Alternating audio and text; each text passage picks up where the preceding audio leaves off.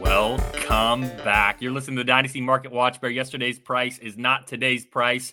We're presented by the Bulletproof family of podcasts. Today, we are talking Dynasty Startup Strategy.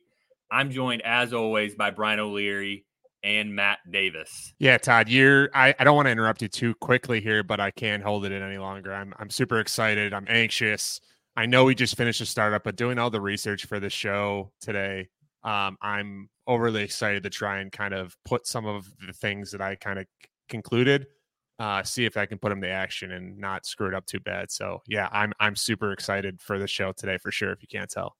Yeah, like you said, we just did a Dynasty startup. It seems like with a Dynasty startup, every time you do one, you kind of like pick up on new things that you want to try for the next time. And there's what you feel like you can perfect it the next time you do a Dynasty startup. So we're going to go through what our Dynasty startup principles are. We're going to go through trading in startups and how to know what is good value within those trades. And then we'll hit on the debate that is old as time. Do you go contender or do you go tank? Or do you try to thread the needle on your Dynasty startups? And then we'll get to the meat and potatoes, what everybody wants to really hear, what I think is probably the most exciting. We're going to talk about what is our strategy for this year. What are we doing in our startups over the next six months? So, Brian, without further ado, play that Fat Joe. Yesterday's price is not today's price. Why, why? So we're going to lead it off with Matt here. So what, just to kind of reiterate what we're doing here. So we're going to, we're talking Dynasty startup principles. And the way I would think about these principles are they're more like evergreen content. So you could hear these principles. My principles for today are the same as they were last year, the year before that. Obviously, they're developing over time and they're improving. But if I listen back to this podcast in a year from now, my principles will probably be pretty similar. It's more uh, player agnostic, um, but I'm looking at what am I doing in the startup to put myself in the best chance to succeed. So we're going to go through what our, what our each of our principles are. Matt, you can lead us off. Yeah, I mean, the first one that comes to mind, uh, I think, is kind of a bedrock of almost every person who's done multiple leagues is I'm going to look to trade back uh, as soon as I'm on the clock. Before I'm on the clock, I'm identifying, you know, what slot I'm drafting from. Ideally, I'm going to know a little bit about the tendencies of my league mates. If I've been in a few leagues before them, who likes to trade up, who doesn't. Um, I'd like to try and get a few extra future draft picks, uh, draft capital when, in any startup, whether I'm going win now or one year punt, it does not matter. Uh, it just keeps flexibility open. So uh, looking to trade back is, you know, the main one. It's probably an obvious one. Uh, the other thing I'm doing is, you know, again, this might be a little obvious, but research the A D P, look at recent startups, ask your buddies if they have any examples of recent startups. So you have a good idea of when tier breaks start, when tier breaks end. Uh, like if you, if, Getting a, you know, top ten quarterback is a really important thing. You know when that last one usually goes. So you bring up A D P. I think that's a really good one. It's like um kind of like easy to overlook that one. I didn't even really, I wasn't really thinking in terms of like looking at A D P, but that's something that I do within every draft. Like check, find the A D P and then kind of keep an eye on it. I don't want to be a prisoner to A D P, but it kind of does give you an idea of what others are drafting. And when you say A D P, you're not talking about what the sleeper A D P is, because the sleeper A D P is pretty much always jacked. Right. We're, yeah, we're talking like real life drafts. And the, the other thing before I pass it to Brian that I'll mention is uh, once I'm on the clock for the first time, generally what I'm going to do is set a queue of at least twelve to twenty guys in order uh, till the next time I pick. And that will give me an idea of, you know, who's left. Or I'm not really a big trade up guy, but if there's only five guys left and ten uh, that I really want, and there's a huge tier break, that'll that queue that I have set up will kind of give me an idea of when I will make an exception to that rule and look to trade up. Go ahead, Brian. I th- I think the queue thing is a really good idea. When I first started playing Dynasty, I would dump in tons and tons of guys like, oh, I don't want to forget about this player, or like, here's my sleeper pick for round eleven or whatever the case is. But it, I found after a while because I did so many startups because I'm a sicko, um, that it would kind of cloud um, things up. And I think what you're explaining, Matt, is just like saying, hey, I picked now before my next pick, I want to do eleven or twelve guys in there that like I'll be happy with. And if it's only eight, maybe that's when I do trade up. And if it's like fifteen or sixteen or seventeen, that's when you might trade back. And like, that's like a simplified tiering system, right? Yeah. And the, the other thing I would say that you could use the queue for, like uh, we had some startups that we were doing uh, while the N F L playoffs were going on. So they were using like last year's A D P.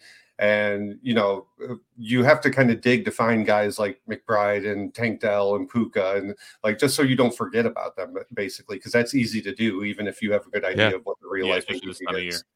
There's there's a draft that I did, um, I think two years ago, where it was like Cooper Kupp. It was before his explosion, so maybe it was three years ago. And we were doing in the offseason when it was still sl- oh, like jacked up sleep sleeper A D P. This is just a, you know, an easy example. And Cooper Kupp was like projected like round five or six or something like that. And I remember it was coming off of his unreal season. I got him in like round three or four with like a pretty sharp group that just kind of like forgot about him.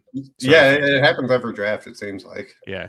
So, yeah, I, I think that's that, that's it's kind of a nice segue into my couple principles that I always try, and sometimes it's easier said than done um, for this first one. But remaining flexible is for as long as possible in an actual both in your build and your game strategy, I think is a huge advantage. So if you walk into the draft and say, I'm going to win now, I'm shoving the chips in, that kind of pigeonholes you, yourself into like a certain spot that you might start reaching or pulling on guys that you don't necessarily like, or making moves that you're you're you're putting yourself in a in an uncomfortable, perilous situation. So for me, I always try and remain as flexible as possible so that you can kind of you can read what your other league mates are doing as the draft's going on. So uh, reading the room, I think in this sense, yes, it's a broad and sometimes a catch-all, but in this sense, reading the room is saying, hey, I see that Matt has win now player X, Y, and Z. I know he's probably not going rookie pick one oh eight here. He's probably going to take, you know, a Devontae Adams type, or like when it's like a fringe one or the other. And then I might be able to extract some value because of that type of movement or knowledge. Of course, he could always, or they might, they might be willing to move their future, you know, second round yeah. rookie pick, first round yeah. rookie pick. And in general, like I, whether I'm thinking I'm going to be a contender or a rebuild, I don't like passing up on certain values. So like if Christian McCaffrey drops to round four, I was planning on being a real rebuild. I'm not going to take rookie pick one oh six because it's a rookie pick over Christian McCaffrey or something like that. You know, something crazy. Um, I would, you know, you can always get that value some other time. Like I'll trade Christian McCaffrey in season for an unreal, unreal haul, I would imagine. So like that type of stuff, um, that to me falls under the, under the, the layer of flexibility as well. So that that's one. And my second one in, I, I guess this is, it seems kind of clear cut, but maybe some people aren't doing this. And I, for me, it all, it opened the game up in terms of startups. Um, it, I would go into a startup, like thinking, how many guys do I think are worth a first round rookie pick or more? Like if we were in season, would I trade this guy for a rookie pick, uh, future first? What that does f- for me, and I hope other people, if, if they're not doing this and they think about it a little bit, is that it kind of allows you to say, I don't know what, um, and we'll get into a little bit more of this later, but like startup pick five oh five twelve, I don't know what that means, but if I can apply like, hey, that is this player that I view as a first and a second, it kind of allows me to trade how I normally, and I'm more comfortable with trading like player for player sort of thing. So it kind of helped me kind of gauge um, parameters of what startup picks were being, because I, the biggest issue I see is like a lot of people will trade startup picks not really knowing what it is, and all of a sudden they look back and they're like, oh my God, I just traded a, you know, three or four things for a guy that I would have maybe paid one of those things for. Okay, so you're saying a, kind of applying a rookie pick value to draft slots in a sense. Yeah, like if if if if If if we get to like A D P we're talking about, and like, and you know, Zay Flowers is going in, you know, late fifth round, I, I definitely view him as more than just a, a standard blank rookie first round pick, right? So like that for sure is a scale. Then I can move back and say, okay, six oh five, do I think that's still worth a rookie first first round pick? That sort of thing. Okay. So um, Matt, you had trading back and kind of understanding what the A D P is and kind of using utilizing the queue for your upcoming picks. Brian, staying flexible, kind of an overarching idea, but um, I think we get the gist, and then kind of applying what those future rookie pick values are. So I've got three principles here. Um, the first one's really simple. Um, in the first seven rounds ish, seven ish rounds, eight, I'm looking to draft players that I think are going to increase in value or increase A D P by next year. So what does that mean? I'm probably ending up in a lot of punts, most likely, and a lot of uh, non-contender builds. So like in this previous draft I just did, I took Will Levis in uh, round eight. So like I'm hoping that he can increase in value. So like increase in value year over year. So I'm not probably taking twenty-nine year old receivers in those first six, seven rounds, most so, likely. So, so let me, let me, let me interrupt you here, Todd, with a question. What yeah. about someone like Stefan Diggs that might be like artificially devalued right now because of a stretch that he had last season? Yes, he's older, but proven production. You know, everyone loves Josh Allen and the Bills offense in general for the most part. Is that someone that in six months he could be worth more than he is right now? He's not necessarily going to scale up for the next three years or something like that, but is that someone that's falling into your your value gain? Yeah, if it's something like where I'm drafting here in February and by like August, September, I think that they could increase value. For example, like if C- you mentioned C M C, he's going in the fourth round. By um, August redraft season, he's going in like probably the third. Then yeah, that I would view that as like a value gain because you can always trade trade later.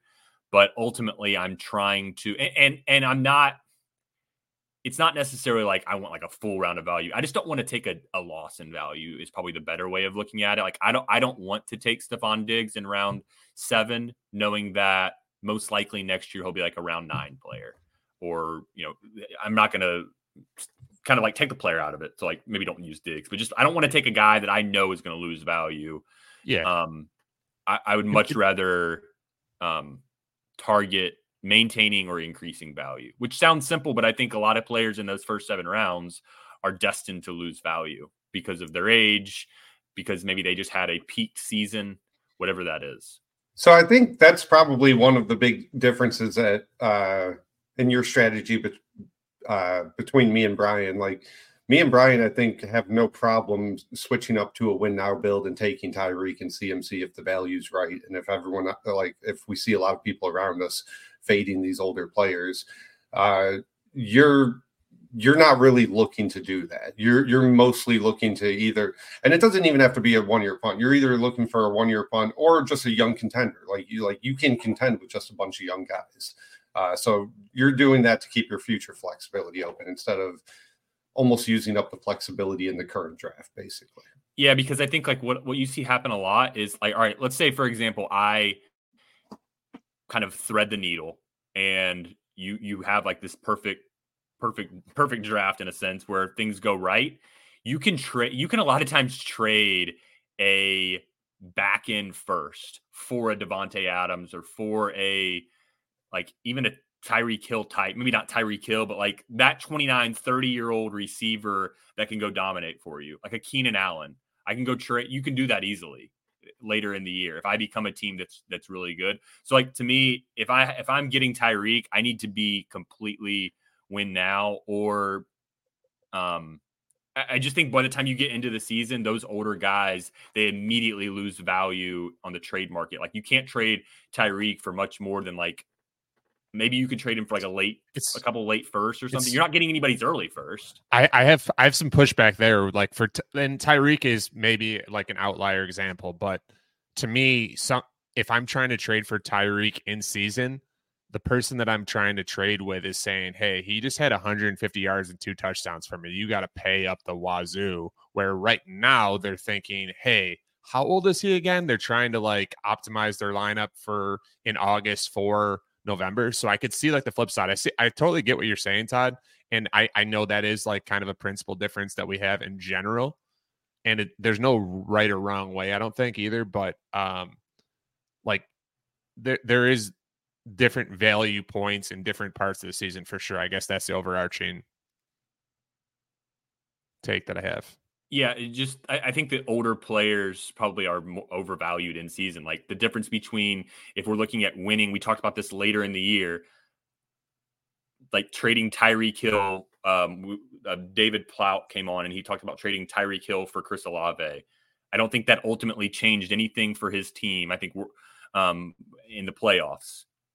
So like, give me Chris yeah, Olave. The give, variance. Me the, yeah. give me the wide receiver in the twelve to eighteen range instead of Tyreek Hill. I just don't think it's meaningful. Those points are as meaningful as we we want them to be. Now, ultimately, yes, I do want Tyreek Hill on my contenders, but from a startup perspective, I would rather have the youth than taking the Tyreek Hill. I'm also limited on who gotcha. I can trade with once I have him.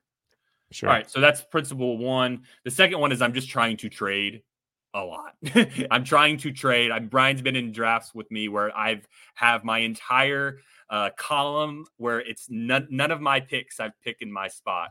Some some leagues are easier to trade than others. Some people are more, um, we were just in a startup where it was a little bit more difficult to trade and move up and down the board. But a lot of times within my trades, and we'll talk about trading in, in a minute, but um, I'm trying to move up and down the board. I'm not trying to trade like two picks for one pick or one pick for two or three picks.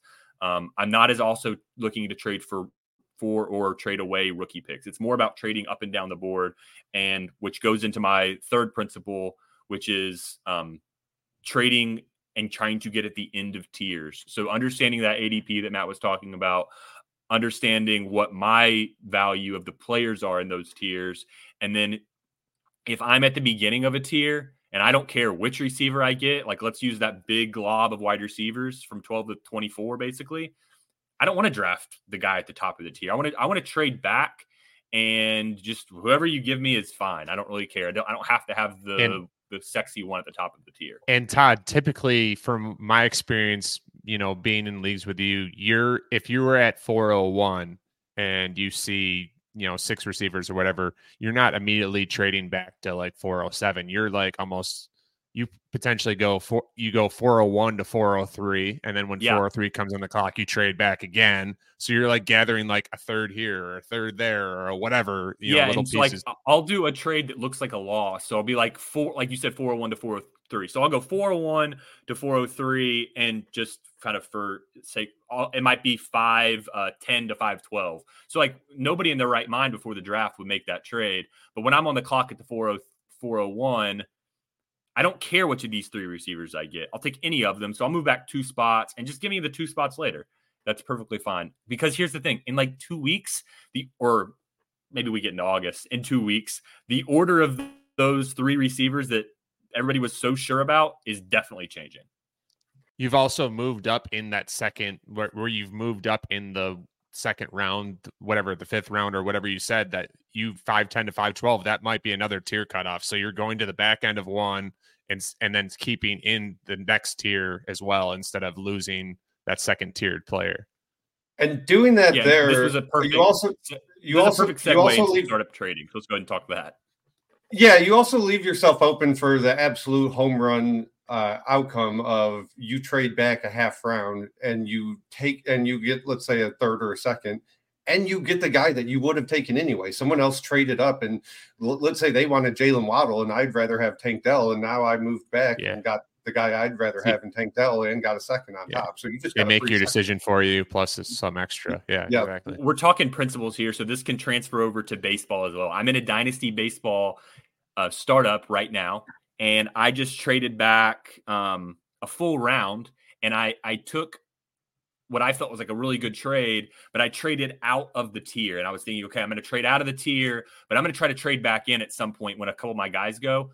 One of my guys went. I had like five guys that was in. One of them went. Now, baseball is a little bit different because there's a, la- a little bit less material yeah. out there for like A D P. Yeah. But one of my guys went, and I still easily – I traded back yet again later on because I was like, I got – I still am going to get the guy that I want.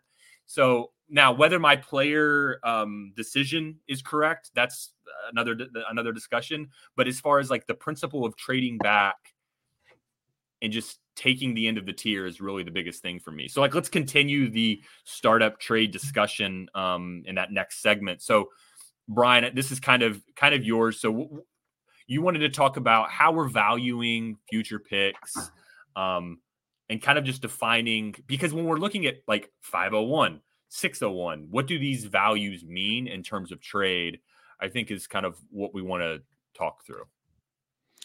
Yeah, so like the first thing that I really wanted to touch on with trading future rookie picks in startup drafts, it is almost a a, a no-win situation um, for a couple of reasons, especially if you're like in round four or five and you can say, hey, I'm building this, I'm about to build this juggernaut contender. Then, you know, maybe your draft goes sideways. Maybe you get sniped a couple times. Maybe an injury happens before the season, whatever the case is. When you're trading with someone and you're giving away your future pick, they're more often than not, they're going to say, okay, well, yeah, your your team looks loaded, dude. Like, I'm going to treat this as one eleven, one twelve, right? And you're losing value instantly and basically saying you're, sell- you're selling for what its its peak or lowest level, I guess you could say, lowest level it's ever going to be valued-wise. It's a year plus out, and they're viewing it as a one eleven, one twelve. Um, yeah, you can only you can only lose on that. You can only lose on that. Yeah, like there's no real value gain. And I've done this in the past, and I and I was like, man, it's so easy to like fall in love with like, oh my god, yeah, I'll trade up and get C M C and like whatever, and then C M C gets hurt, and you're absolutely torn apart. You're terrible, right? And you just traded away the one oh two, one oh three. You know that could happen in a blink of an eye. So more than anything, I think it's. You have to, you have to, you have to understand that if you are going to trade your future, I don't recommend it, but if you are, you have to at bare minimum say that there's, when you're talking to the person, that there's this variance that it could be, it could end up being one oh one. So I can't treat it like one twelve either. Uh, I would, I don't necessarily say we need to treat it as one oh one, but it's got to at least be like a mid first. Like one oh seven at worst. Yeah. That has to be like, yeah, like a, that has to be the threshold that we have to meet, if, even if we want to talk about that type of thing. I don't, again, I don't recommend it because I've almost always failed in doing this type of stuff. But that is the first thing that I really wanted to get off my chest is that, um, you know, with especially if you're doing a startup before N F L draft or free agency, roles can change. Like, what if, you know, uh, you're trading for I don't, I don't know, some. Uh, H N will say, and then the Dolphins end up drafting some guy that is, and you know, everyone falls in love with and really, you know, diminishes his value, perceived value anyways. Yeah. All of a sudden I paid a first and a second or something for H N that he's now viewed as, uh, you know, a split time back or something like that. Like DeAndre Swift is a good example of like a few years ago, you could have thought you were putting the chips in for like the pony that was going to win a bunch of races. And then all of a sudden he's splitting time or less than that with Montgomery and then Philly and whatever else. Yeah, so trading first is a no from me, dog. Yeah, I mean, yeah, I'm, I, not, I'm not about it. Like I, that's I, the people, that's the shorter route. Yeah, I mean when people when I see people do it, I'm just like, man, that is tough to stomach that you're trading away a future first for this round six player. What like let's use got somebody in round six, like even like Debo. Like Debo, I think is worth a first, but to trade away your future first at a time when you're not even positive that your team is that great I, I th- is just tough to stomach, man. I think it. You can I trade think it later. Trade, like if you're going to trade your future, it has to be like for someone, like for like a, a like a elite tier quarterback or receiver. Like if, if you're, you're trading, like, if yeah, if you're going to like move if, up, yeah. I, if, even if then, it's like I, a deal that like. It.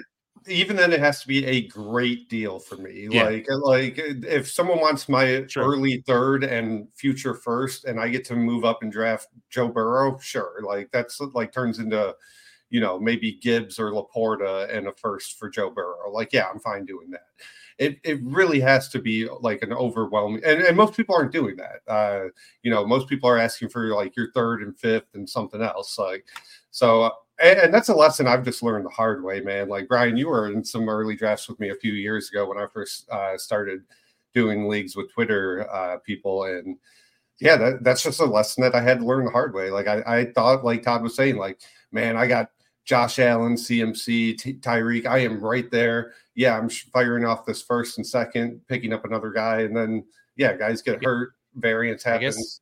Just to counter the- ourselves, is there a market for – zigging and being willing to put your first out there as available to the chat saying I'm willing to move my, my first with the thought that I'm really only going to do a deal that's an absolute smash home run.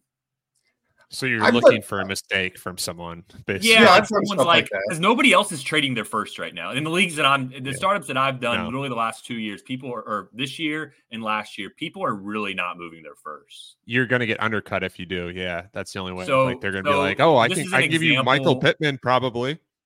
This is an example from a trade that I did after an auction startup that we did um, last year, but it was like a week after the startup, and I traded away Bryce Young, Jameson Williams, and my future first. And I was like a mid type team, but I got Herbert out of it.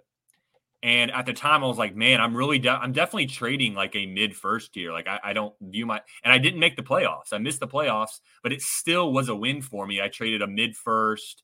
Um, I think it ended up being one oh six. So I traded one oh six Bryce Young and Jameson Williams for Herbert.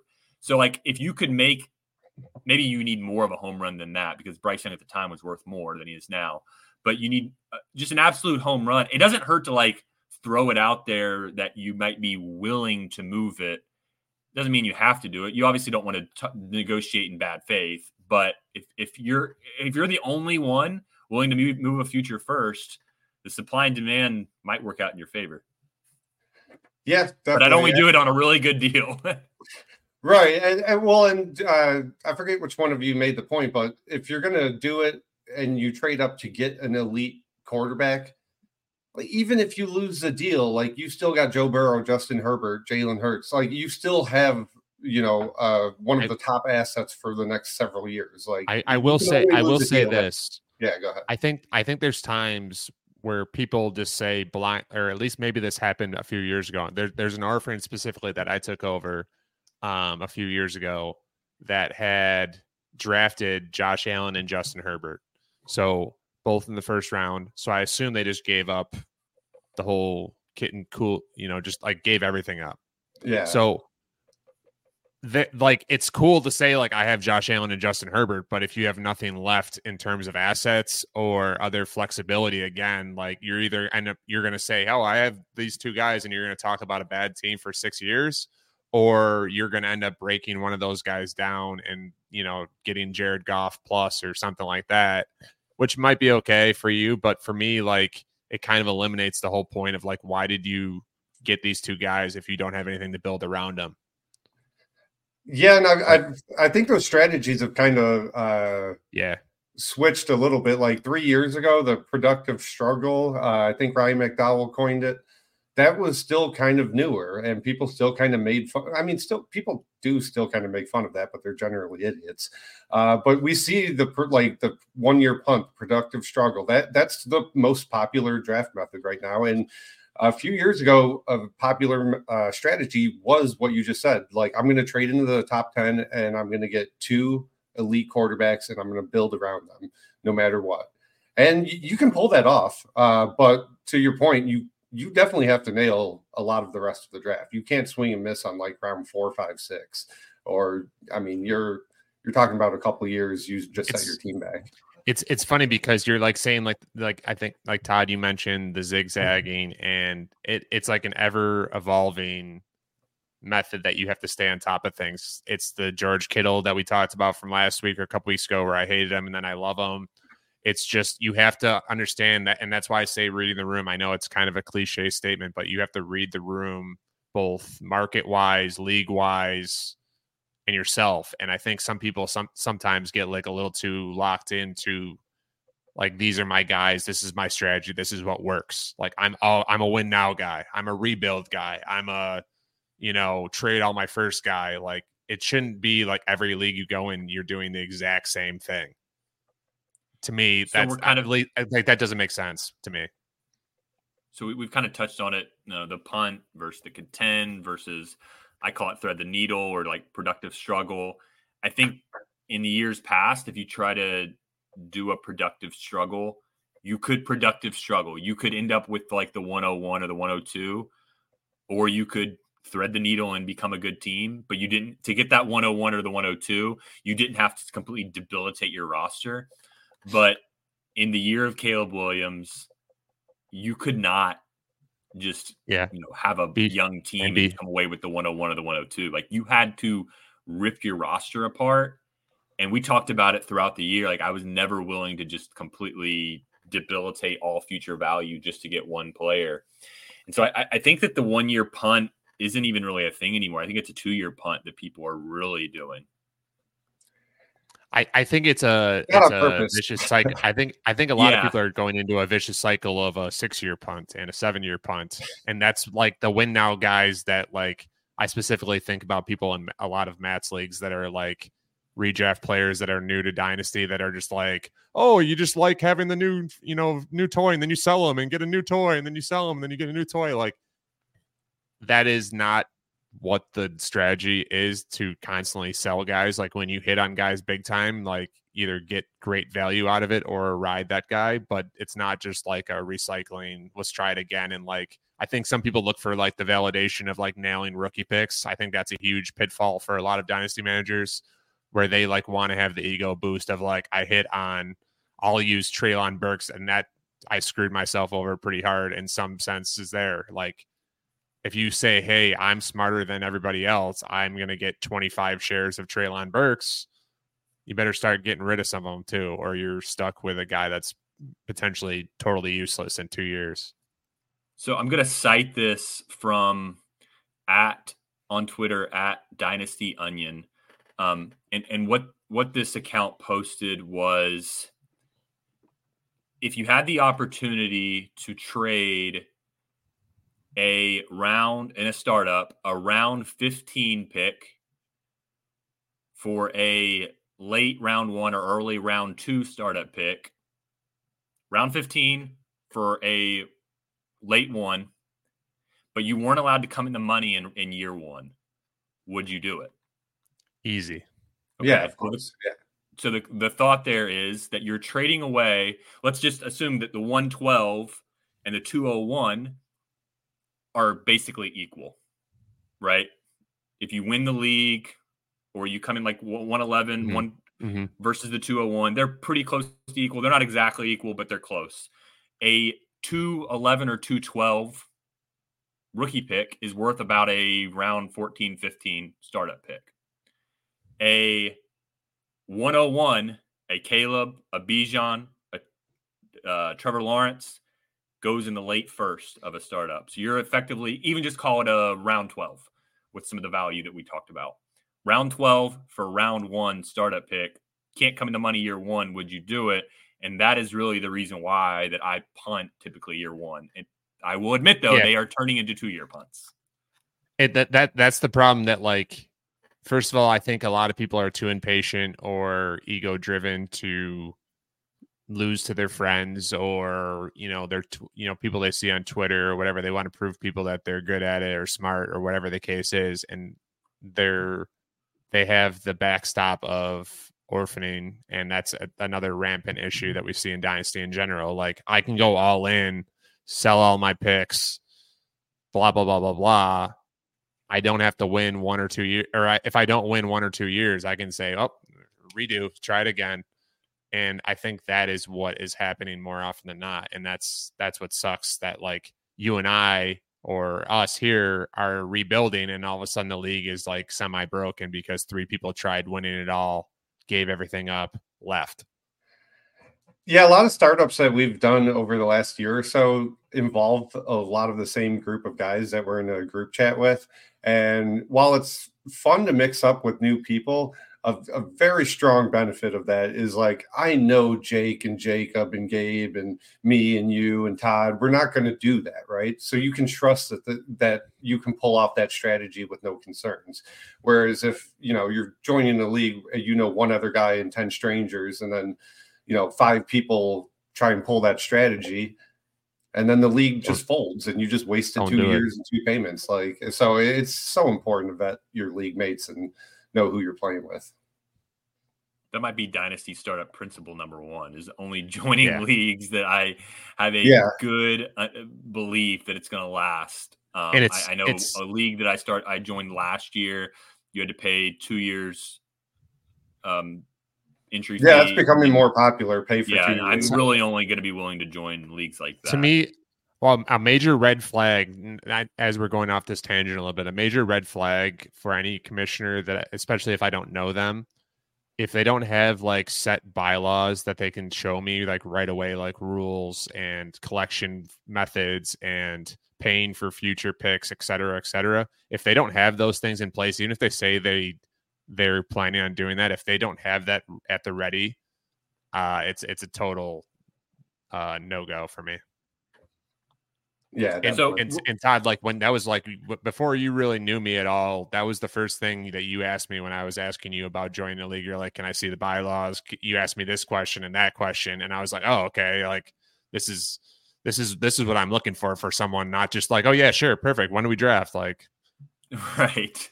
Yeah. Before I joined Twitter, I was only in two home leagues. We did none of that shit. We never paid for future picks. We never like, we didn't even have bylaws really.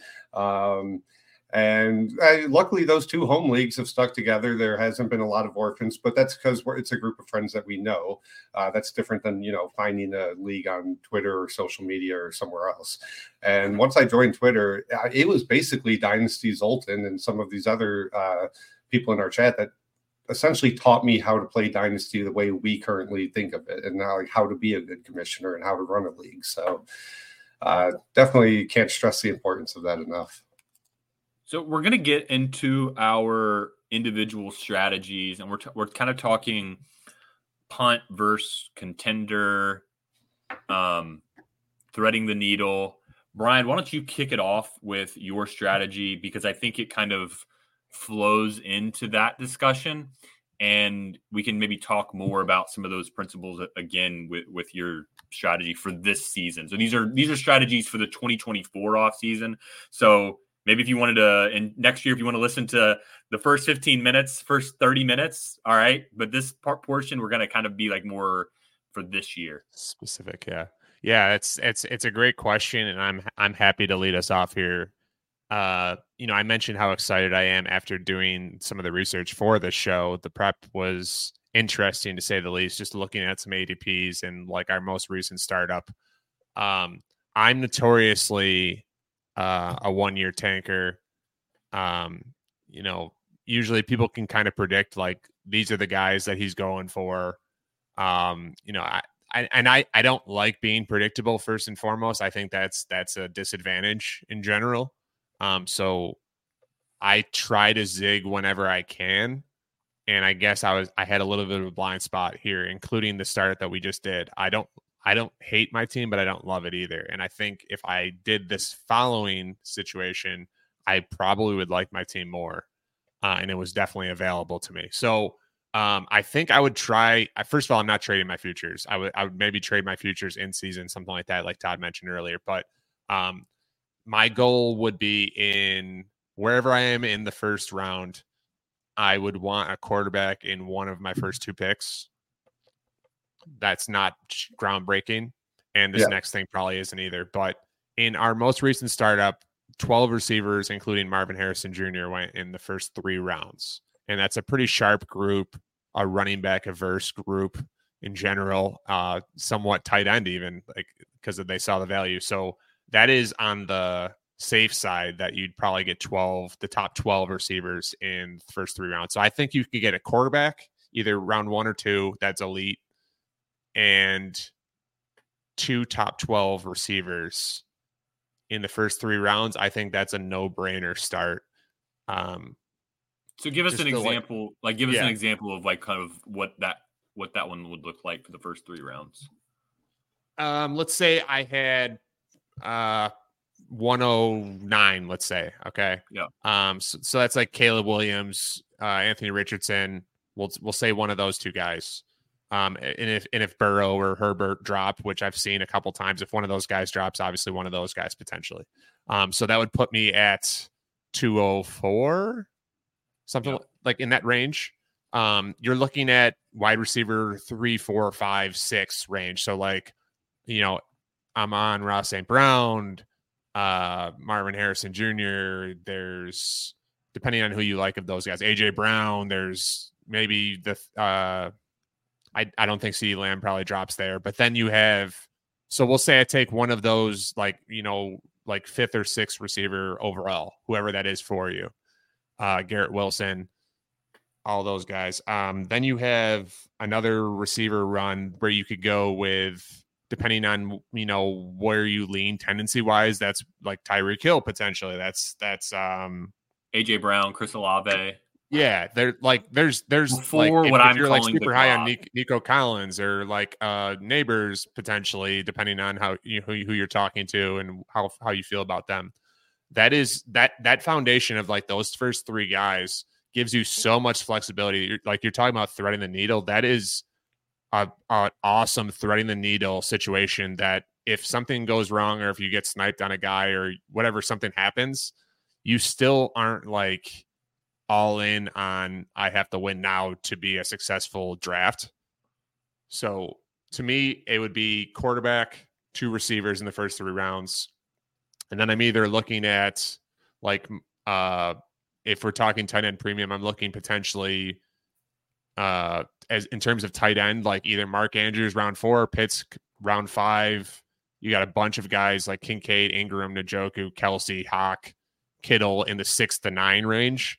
If I get one of those guys between rounds four and nine, it lot, leaves me a lot of opportunity for other guy, like other great values that again gives me flexibility to build out however I want to go. And I'm not going to be like um, giving away my uh, road roadmap basically. So, so like, yeah. Let me ask a quick question. So yep. um, what is the benefit for you to take a re- two receivers in the first three rounds? So you're talking about getting one, getting your quarterback in round one or two. So you've taken either a Caleb Williams in round one or vice versa. Maybe take uh, Lamb in round one and then like Kyler in round two. But yeah. Then you're getting that receiver most likely in round three. So what is kind of the benefit of getting those receivers in the first two out of three rounds? I think, first of all, they're like receivers are very pos- uh, popular at the top of the board. Um, so first and foremost, like you're like, we talked a little bit off air about like positional scarcity. There's tons of receivers that exist in the league. There's not tons of game changing receivers. Um, and to me, like if you get like two of those top twelve ish guys, those are game changing guys that all have potential. Like you talked about earlier, Todd, of like, you know, in terms of R O I, I could get like some wide receiver one overall seasons from either of these guys. Right. So to me, quarterback foundation, that makes sense. And then if you get two receivers in, t- in theory, their careers are longer longevity wise. Um, they're going to give you tons of points and you're able to, and it kind of coincides with what a lot of value happens at the end of the draft or later in drafts, um, like devalued veteran running backs, like um, Aaron Jones and James Conner and, you know, less sexy, like Brian Robinson or, uh, yeah. Yeah, David Montgomery, those type of guys. Kamara, David Montgomery, like there's yeah. there's countless guys that you can get in like rounds nine plus, like I mentioned. So like I, I mentioned all those I all those tight ends ending in Kittle. Like if I get one of those guys before round nine, I have tons of running backs that I like putting in into a, a win now situation. That I also have the foundational pieces that when those running backs age out, get hurt, lose their job, whatever the case is, I have three, four, five, six foundational pieces that I can just re, uh, you know, replace running backs. And maybe like in rookie drafts, I, I don't need necessarily to overdraft rookies in rookie drafts, which I never would do anyways, but it gives you a lot of flexibility. So like I can take chances on, you know, H N or Saquon or E T N or Kyron Williams in the, you know, rounds four to seven range. And have that one maybe foundational, if you if you're really high on one of those guys, foundational running back, and then fill in with a couple other really strong guys for a year or two of production. Yeah. So while like while everybody else is taking like Devontae Smith or D K Metcalf or whoever those receivers are in the glob, you can take your E T N, your Kyron Williams, or maybe a high end tight end. Well, they're all taking those, but you've already gotten those two high end receivers that you've built your roster around, like yeah. A R S B and A J Brown, for example. Yeah, exactly. And then it's, it's something that you can also kind of, a lot of people will um, devalue like guys like Debo, Stefan Diggs, Mike Evans, Amari Cooper, that instead of them being, they can give you you know, wide receiver one, like top twelve seasons still, but they're your receiver three or four or five on your team. And that's like major value add for sure. Again. Yeah, makes sense. I mean, uh, the few things that I've noticed when looking at uh, two thousand twenty-four specific startup strategies, uh, one that we've kind of touched on, and I'm not going to do a Jordan Love thing, but uh, Jordan Love and Kyler are the two guys that stand out in round two to me. That um, enlist Pat Mahomes and Josh Allen are the two quarterbacks I probably don't want to trade out of if I. unless I'm getting a really great return. But if I'm like in the middle of the first and I have Joe Burrow and Justin Herbert to choose from, I don't see any difference between them and Jordan Love and Kyler. Um, and definitely not a big difference, that's for sure. So I, I'm definitely looking to trade back, uh, pick up some extra round four and five or future first, whatever, uh, pick up some more stuff, trade back, make those my Q B one. For the first time since I've been doing Dynasty the last few years, last few years, I've always faded running backs in the first four rounds and looked at those guys at the bargain bin kind of guys that we just went over. This year, I think it's different. Um, so if I'm doing a startup draft, especially if I'm not certain I'm going to do a one-year punt, if I think there's a good chance I'm trying to contend, I want Breece Hall, Bijan, or Jameer Gibbs. And it's because to me, that sticks out the most of this year's group, this year's A D P in terms of uh, positional scarcity. Now, I think a lot of people, like you said, they're just afraid to draft running backs. And I think th- that makes these three guys a major value. And uh, their youth combined with their upside potential of over twenty points a game, combined with, you know, what you expect them to do the next five, six years. A lot of people have compared them already to like our, our new generation of C M C, Zeke and Kamara. Uh, definitely can see that. Um, so I don't want to pass those guys up at like the, like, end, like mid to end of round two, like early round three is where I see them go. Like if, for example, in your startup, Bijan went two eleven, then Breece three oh one, Gibbs uh, three oh two. Perfect value. I, I love the value there. So there's only three of those guys. And like, I don't like C M C and J T, C M C definitely. And even J T a little too old for that. H N has way more questions than the three I just mentioned. E T N, I don't think it is as good as those three. I don't think he has twenty point plus per game upside like those three do. And they're younger than him. Um, I don't know what to do with Kyron. I don't think he's nearly as good as, as some, though I'd treat him like E T N. So, to me, there's only a few of those guys. If you can get one, you're never going to regret it. They're going to have a lot of strong value. And I think that's going to be something that we kind of see people start to notice in terms of like, I think by like the summer, I, I could see those guys creeping up to like early to mid round two, where right now they're going to half or full round later than that. Yeah, because we get into like redraft season and they're taking those guys in the first half of a redraft league. And then it just feels clunky to be taking them in the third round of a startup. So it's like they're kind of combining their redraft mentality with dynasty startups. So I think you're right. I think like July, August, there's going to be significant value gain on, um, you mentioned Breece, Bijan, and Gibbs probably moving up half a round, even a full round, most likely. Yeah, and I like J. I love uh, J. The value on J T too. Like if, if you can get him in the mid third, I'm I'm fine yeah. with that. C- C- CMC, that's uh, a guy I'm never afraid to take. Um, might differ from you a little bit there, Todd, but um, yeah, but to to Brian's point, you either have to get an extreme value if you don't know your direction, or you have to be ready to say, hey, I'm going to contend because I have C M C. Um, so it's one or the other. But I'm I'm not afraid of taking C M C either. I think he's got a few great years left in him. But so those are like the big five running backs, but really the three younger ones to me, keep your flexibility open. You can even do a one-year punt if you can't trade them for the return you think they're worth. So my strategy is, I, I didn't really realize it, but it's kind of a mesh of, of your all's strategies. So in, in round one this year, and I talked about it some in the startup mock that we did, but Justin Jefferson is my go-to in round one for this offseason. If you can get him like in the mid first, that's kind of where I'm targeting. I think I've seen him even go as late as like eight or nine in, in the first round.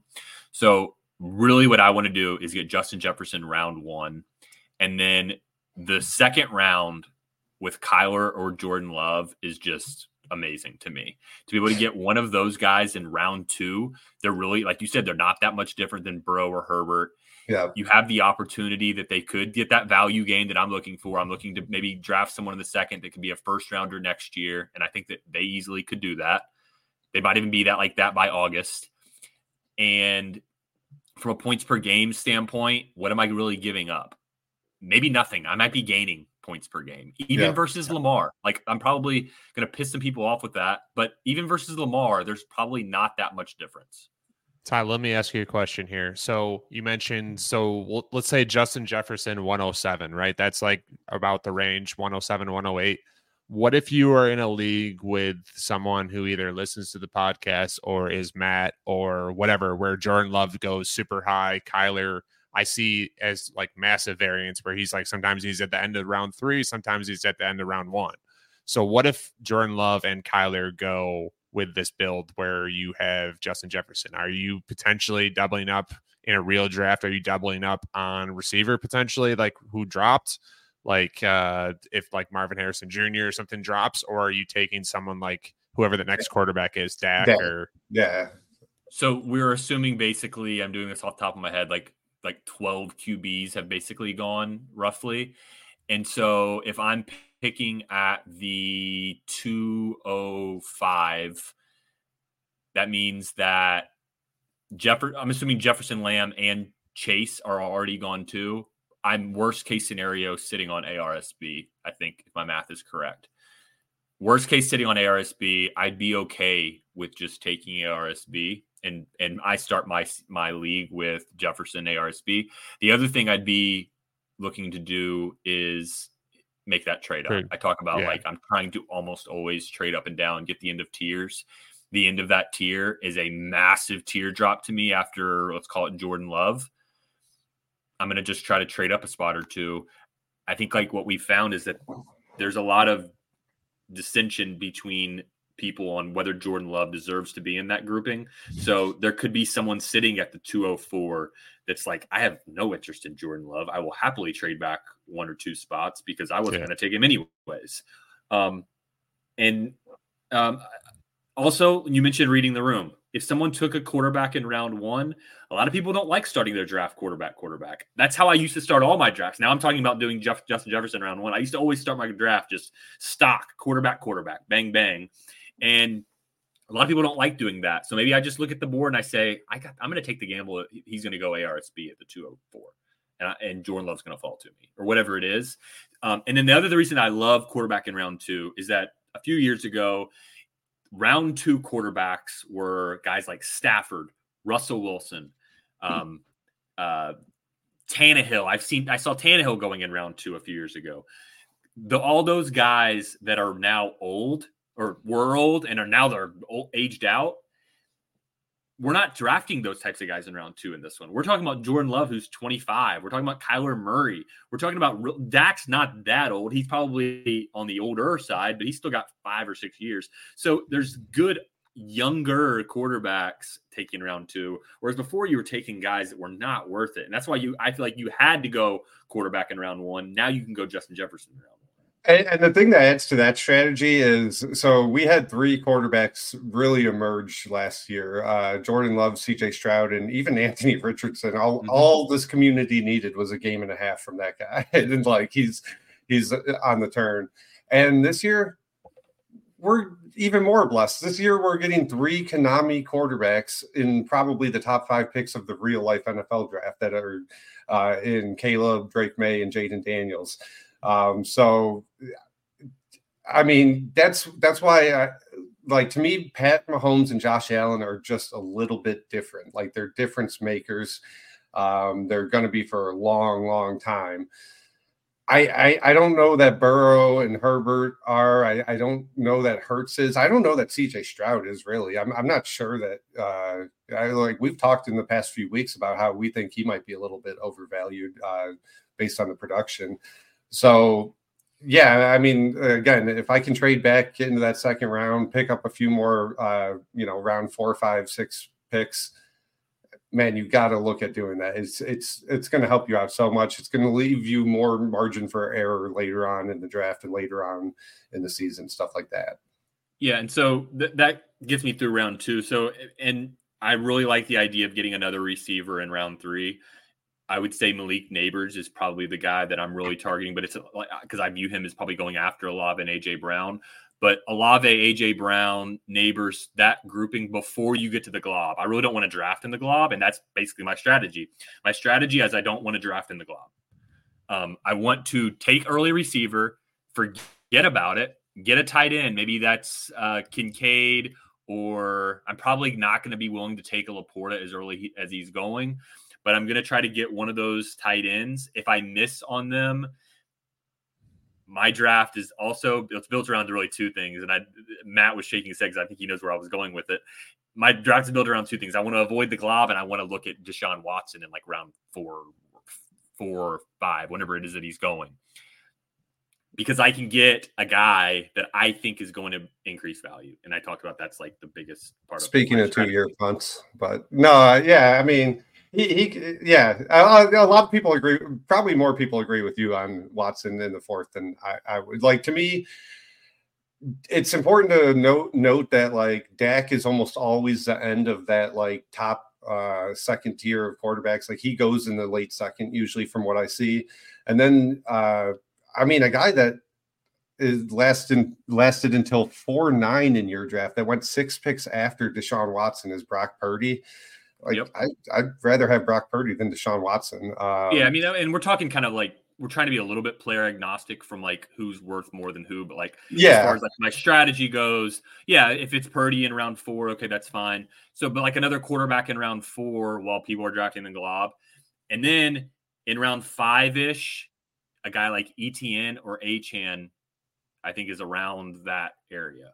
And again, while while they're drafting those receivers, I'm collecting quarterback and um, running back or tight end. And I think the easiest thing to trade for in Dynasty is the wide receiver position. And if I've already got two locked in, I can always come back later and trade for, you know, wide receiver twenty-six in Dynasty. Like, that's a lot easier to do. Like, yeah. The wide receiver twenty-six, a lot of times isn't even worth a first round pick. So Todd, you're talking about a start of like Jordan Love, Justin Jefferson, Malik Neighbors, E T N, Jared Goff, something like that. And it's like, that's, I mean, that's, that's a pretty interesting start to a, a team for sure. Well, yeah, you just, you just basically described the way I started my last startup, um, except for I got Watson. So that's kind of how I'd like to do it, but I'm going to add some flavor to something that I want to try next draft that I do. And that's potentially to trade out of my first round pick and really all of my pick, or not all of my picks, but a lot of my early picks, trading back and take my six, seven, eight, and maybe make, maybe just call it my seven. Just use like one or two picks and consistently try to move it up so, and turn yep. it into a fifth round pick. So like, let's say I start at the one oh seven. I trade back from one oh seven to one ten. And the other manager, I say, listen, I want to trade up from the seven to the late fifth with that pick, or the or the early sixth, or whatever it is, seventh to sixth. Then later on, I trade with my third round pick and I move back five or six spots. And I say, I want to take that sixth round pick that I moved up earlier. I want to move it up into the fifth. And I just now, next time I make a trade, I'm going to go with my seventh or my sixth round pick. I'm going to try to move that one up into the fifth. I want to get as many picks up into that fifth range as I can. So I just turned my what do we say? My sixth and my seventh into two fifths. That would be a huge win to me, because I think yeah. those there's a gap where not only does it go from players worth a first to not worth a first, but there's also a gap where it goes from players worth a first to players worth like a first and a second, or players that are worth two firsts. They're in like that yeah. maybe called great, fourth range. Yeah, like a great example of that. Uh, I, I know you don't like the glob, as you say, but like five, uh, looking at your startup, five one was Tank Dell, six Tank Dell was a great value in the draft. Yeah, five one was Tank Dell, six twelve was Terry McLaurin. I, I don't think you no. can trade Terry McLaurin in a future first for Tank Dell right now. I, I don't think anyone with Tank Dell is probably accepting that unless you, it's projected as an early first. So like you're talking about a massive tier break in less than two round, full less than two full rounds. So Yeah, so I'm just going to uh, keep – I'm going to basically dedicate a pick. I'm going to go and say, all right, if I'm the if I'm the one oh seven, I've got the seven oh seven, right? With that seven oh seven, my whole mentality is how do I get this seven oh seven turned into a mid-fifth? And yeah. anytime I make a trade, I'm working that pickup. And then once I've got into a spot that I'm good with, now I'm going to go back and maybe get my eighth and turn into a sixth, or my sixth and try to turn into another fifth. But that's going to be my strategy for next for my next draft, is just trying to tinker with that and see how I can make it happen. I've I've done the and semi what you're kind of describing before. It's a lot of fun. It takes a lot of work. And honestly, it takes a little bit of luck that you have the managers that are willing to wheel and deal in that league. So that's partly reading the room. Mm-hmm. Um, but I did, I traded my first for a second and a third. And then I think I traded the third for a fourth and a fifth, something like that, like third yeah. plus a ninth or something like that.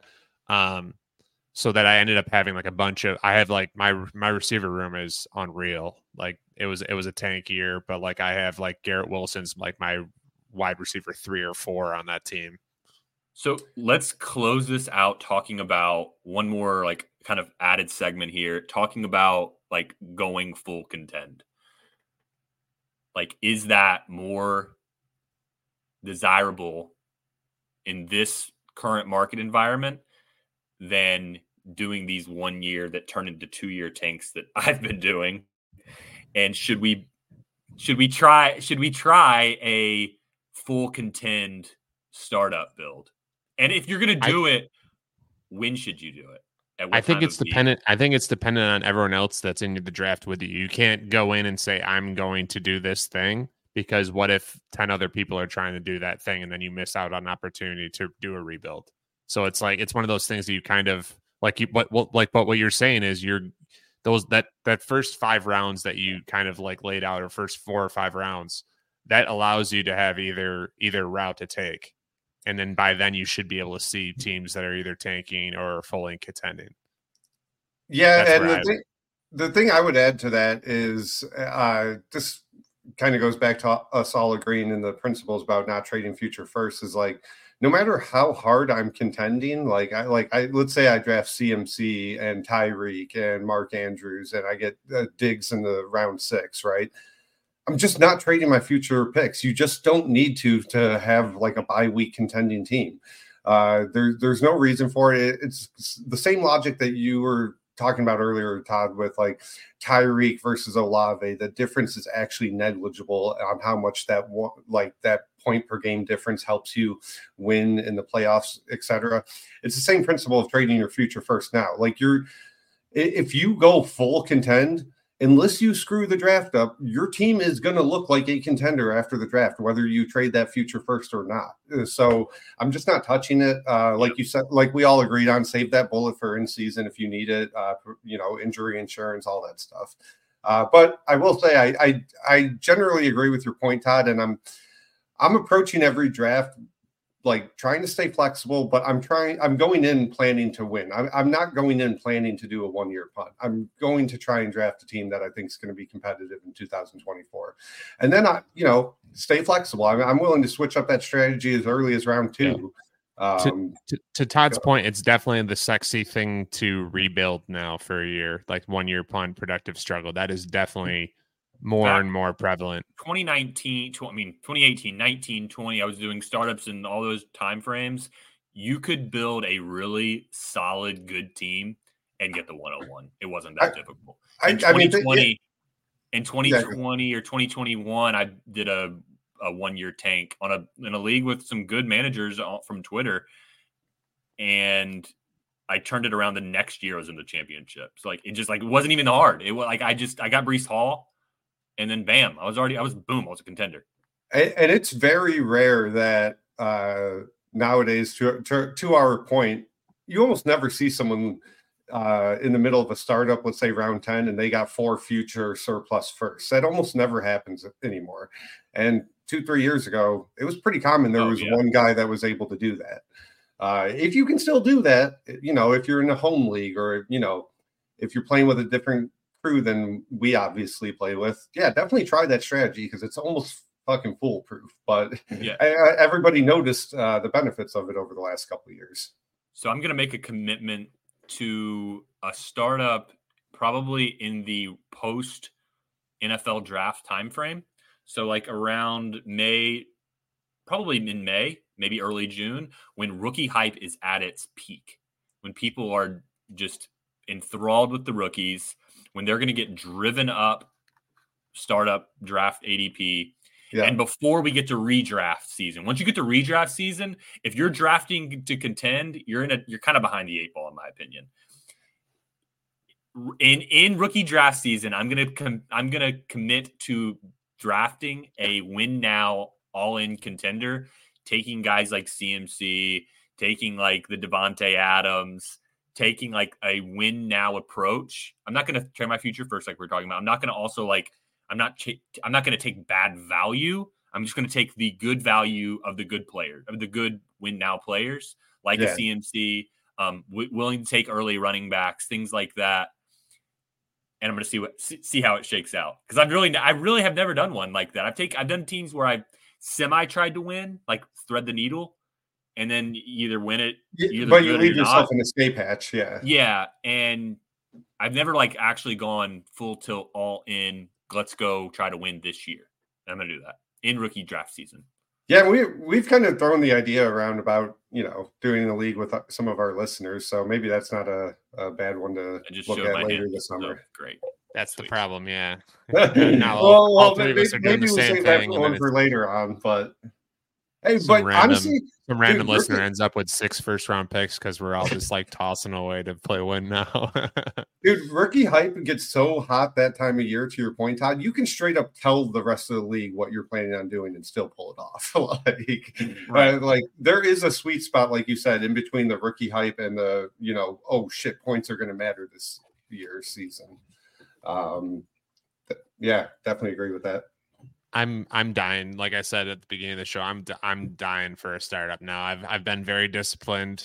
I think this is this is the moment that I need to have one more before our our Dynasty Market Watch League. You guys just did one like what a few weeks ago. Yeah, but I screwed that one up. That's what I that's what we were saying. Uh, I'm at so I didn't screw uh, it up, but I didn't I didn't I don't love how it went. I want yeah. to try something. No, I hear you. And I think that I think your, that's your I think that's that's stay other... flexible. Apply rookie, apply your values.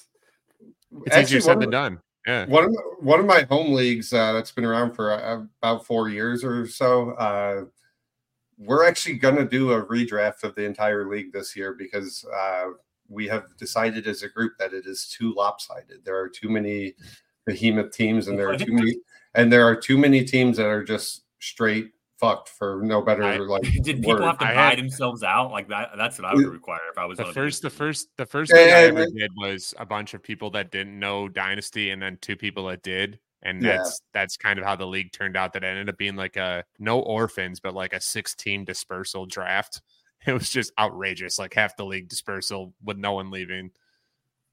Yeah, and like, uh, you know, shout out our uh, friend Nick, uh, Woman Lover, and uh, my friend Shade. They have the two best teams. I have the third best team, but it, they're de- it's definitely worse than their two teams.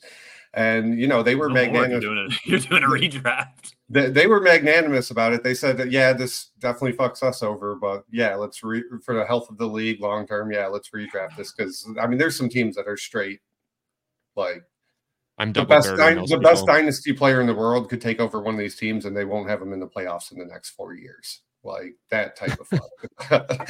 So I, it, it's either that or fold the league. We we made the right choice. Shout out two K three League. All right, that wraps us up. Thank you for joining Dynasty Market Watch, presented by Bulletproof Family of Podcasts. We're going to continue to be back every week this offseason. After the N F L Combine, we're going to start hitting on more of the late round rookies. Guys, after that first round, um, we want to see some of that um, draft capital and kind of get an idea using grinding the mocks and other resources to understand kind of what the, that draft capital is going to look like. So after the N F L Combine here in a few weeks, we'll start hitting those rookies. You can find Brian on Twitter at Brian underscore O'Leary one. Matt is at Dynasty Peasant. I'm Todd at Dynasty S Flex, and you can find me in the Bulletproof Discord. Would really help if you could rate and review the podcast. Don't forget to go find us in the Bulletproof feed and listen there.